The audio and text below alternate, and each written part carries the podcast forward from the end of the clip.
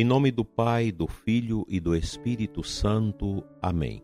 Santo anjo do Senhor, meu zeloso guardador, se a ti me confiou a piedade divina, sempre me rege, me guarda, me governa, ilumina. Amém.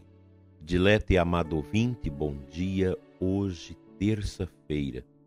Deus esteja com você, com sua família, com todos os seus trabalhos. Nós estamos reunidos mais uma vez através desse humilde e pobre programa Oração da Manhã para rezarmos juntos, daqui de Formosa, nossa diocese, com todas as nossas paróquias, nossas comunidades e com você também que nos segue. Agradeço imensamente a esta emissora de rádio que transmite com tanta alegria, com tanto amor e dedicação este programa. Muito obrigado a você, diretor desta emissora, a toda a equipe que divulga o nosso programa em todas as manhãs. Hoje eu quero te convidar a meditar sobre o templo de Deus. Nós celebramos em todo o mundo hoje a dedicação da Basílica de São João de Latarano, ou Basílica de Latrão, onde o Papa residiu até quando foi inaugurada a Basílica de São Pedro no século XVI para onde o Santo Padre mudou e onde constitui hoje a sede material da igreja. No futuro ninguém sabe onde será até a volta de Cristo, onde vai estar a sede da igreja, ninguém sabe. Mas a Basílica de São João de Latrão, em Roma, ela é tida como a igreja mãe de todas as igrejas. Ela foi construída pelo imperador Constantino no tempo do Papa Silvestre I, ali entre o ano 314 a 335. Inclusive lá a gente pode ver até portas, alguns objetos que foram trazidos das basílicas pagãs pelo imperador convertido no ano 313. Então, o aniversário da dedicação desta grande basílica era celebrado originariamente somente em Roma, mas depois passou a ser comemorado em toda a igreja. E hoje é um dia bonito para a gente celebrar a Santa Missa, lembrando essa igreja mãe, uma igreja muito bonita que tem as imagens muito vivas dos apóstolos, é uma igreja que a gente entra nela e sente o desejo de orar. As pessoas que já tiveram a oportunidade de visitar este lugar sabem disso. As quatro basílicas de Roma, elas são muito interessantes para nós católicos. Tanto a Basílica de São João de Latrão, a Basílica de Nossa Senhora Maior, que é a mais antiga igreja de Nossa Senhora, a Igreja Basílica de São Paulo, fora dos muros, que é um esplêndido monumento que foi queimado no passado, tem as ruínas ali. A gente contempla a grandeza e a fortaleza do povo de Deus na confecção de templos tão poderosos. E por fim, a Basílica de São Pedro, que dispensa comentários, dado a sua grande beleza e a sua arte. O nosso lugar de oração, ele deve ser marcado por estas santas belezas. Mesmo a capelinha que a gente vai fazer aí na roça, na comunidade simples, pobrezinha, o padre precisa ter essa delicadeza com o arquiteto ali, com o povo, escutando o povo, para sentir o que que essa igreja, o que que esse templo deve contemplar. Não é apenas fazer um barraco, mas precisa ter o mínimo de dignidade para que ao entrar no templo a gente sente que está entrando no coração do mistério de Deus. Lamentavelmente, muitas pessoas constroem igrejas sem o elemento da arte sacra, sem pensar nos elementos teológicos, litúrgicos, espirituais que devem ser contemplados na confecção de uma igreja, por mais simples que ela seja Graças a Deus que isso tem voltado. Muitos sacerdotes têm colocado essa sensibilidade sobrenatural na construção das suas igrejas.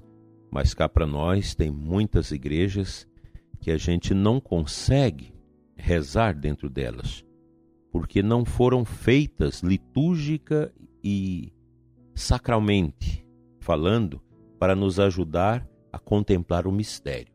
Portanto, vocês do conselho, com o sacerdote, que vão construir uma igreja aqui na nossa diocese, a gente tem sempre esse costume de olhar o projeto e aprovar o projeto.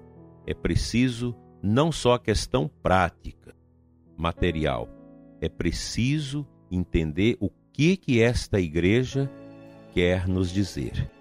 Eu tenho visto algumas iniciativas muito interessantes, sobretudo no Nordeste, construção de capelas pequenas, mas como réplicas de igrejas antigas, e as pessoas já sentem esse calor da proximidade de Deus só de ver a igreja.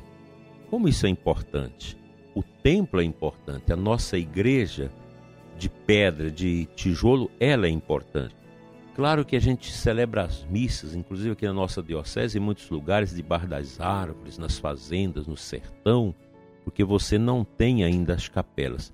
Mas você começa a comunidade ali rezando com o povo, logo alguém pede: Padre, nós precisamos fazer a igreja. Aí você já corre atrás do terreno, vai ver quem vai providenciar o terreno, e o padre já vê mais ou menos o que, que essa comunidade vive, que, que a gente vai acentuar na estrutura arquitetônica desta igreja. Porque a igreja, o templo, precisa me ajudar a rezar. Quando a gente entra no templo, nós precisamos ter essa sensação que entramos no coração de Deus. O altar é o ponto central, o Santíssimo Sacramento, a cruz, esses elementos, a imagem do padroeiro, a, a nossa via sacra, a pia batismal, o altar da palavra e do pão, tudo deve falar ao nosso coração e nos convidando a mergulhar nesse poço inefável e sem fundo que é o mistério da Santíssima Trindade. Lembrando hoje a Basílica do Papa em Roma, São João de Latrão, nós queremos rezar por toda a nossa igreja, por todas as dificuldades, por tantos lugares nossas igrejas são destruídas, são vendidas por falta de gente. A Europa é uma tristeza nesse sentido, porque todo esse secularismo, toda essa falta de fé, esse vazio que entrou no mundo através dos meios de comunicação para desconstruir a fé desconstruiu também o templo. Hoje a gente vai à Europa, as pessoas visitam as igrejas para ver a questão da arquitetura, não a expressão de fé e de sacralidade que as igrejas devem evocar para nós. E a você que faz viagens ao exterior para visitar esses lugares, não vá como um turista, vá como um peregrino e tente rezar no templo a beleza de milhões e milhões de pessoas que passaram dentro daquelas igrejas lindas para rezar e celebrar os mistérios de Deus. Que Deus nos ajude a amar os templos católicos e a construí-los voltados para Deus. Amém.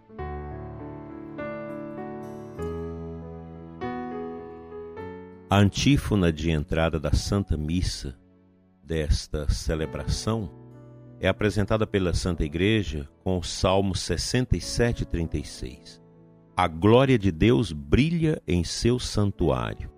É o Deus de Israel, o Deus bendito, que dá força e poder a seu povo. Olha que beleza.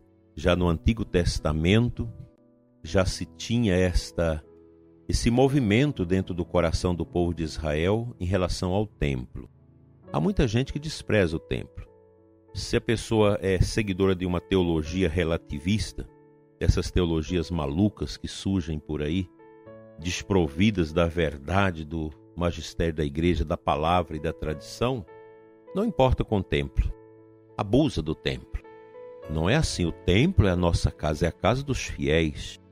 A gente vai a Minas Gerais, quando você desce nessas montanhas, cidade lá embaixo, o que você vê no centro da cidade é a igreja com aquela torre alta, bonita.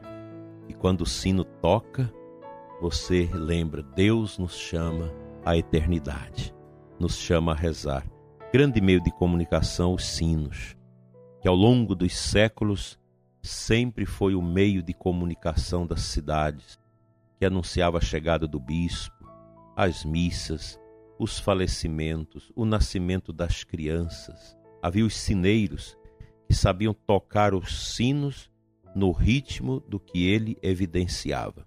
Agora, hoje, hoje o que a gente vê são juízes atendendo a pedidos de Ministério Público Brasil afora e fechando os sinos, proibindo os sinos, porque perturba. Ninguém proíbe os pancadões. Ninguém proíbe aí, poucos lugares que se proíbe esse som automotivo fragelado que não deixa ninguém dormir.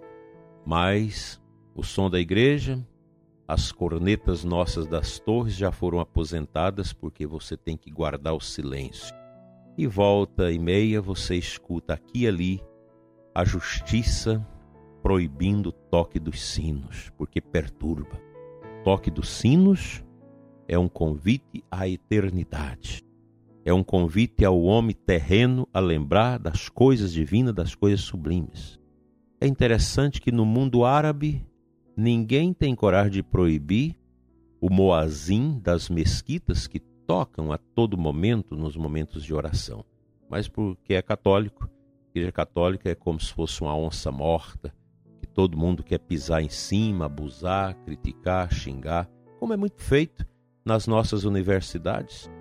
Já há tantos anos, essa destruição, essa mentira que se lança contra a Igreja Católica, estudos deletéricos, mentirosos acerca da história da Igreja, que hoje os autores católicos, leigos e sacerdotes tentam reescrever estes momentos da história da Igreja para mostrar o real sentido, porque a mentira, o fake news, entrou no mundo universitário, no mundo da cultura, no, nos meios de comunicação para destruir o cristianismo. É uma fome, é um, um, um sangue nos dentes para matar a fé, para assassinar a fé. Se defende tudo que é estranho, mas se acaba com a fé. Que triste, momento desolador. Mas Sherston dizia: a tradição é algo tão forte que até mesmo aqueles que não a conheceram têm saudades dela. E hoje nós vemos levantar uma juventude que tem saudades dessa tradição e eles, no bom senso e de uma intelectualidade viva e ativa, no futuro vão resgatar os valores inalienáveis da fé e da história da igreja, se Deus quiser.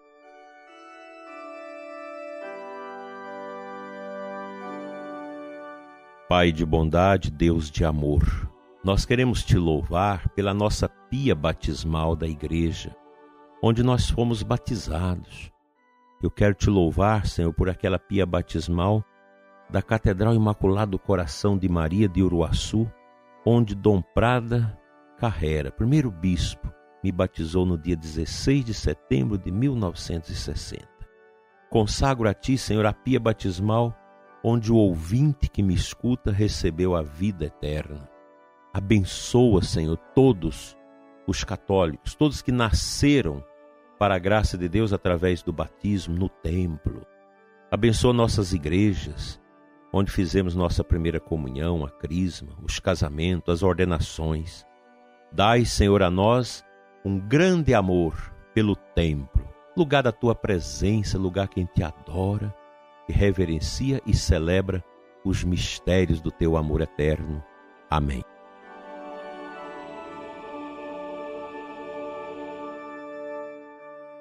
pela intercessão da bem-aventurada Virgem Maria e de São João, abençoe-vos Deus Todo-Poderoso, Pai, Filho e Espírito Santo. Amém. Até amanhã, ouvinte amigo, se Deus assim nos permitir.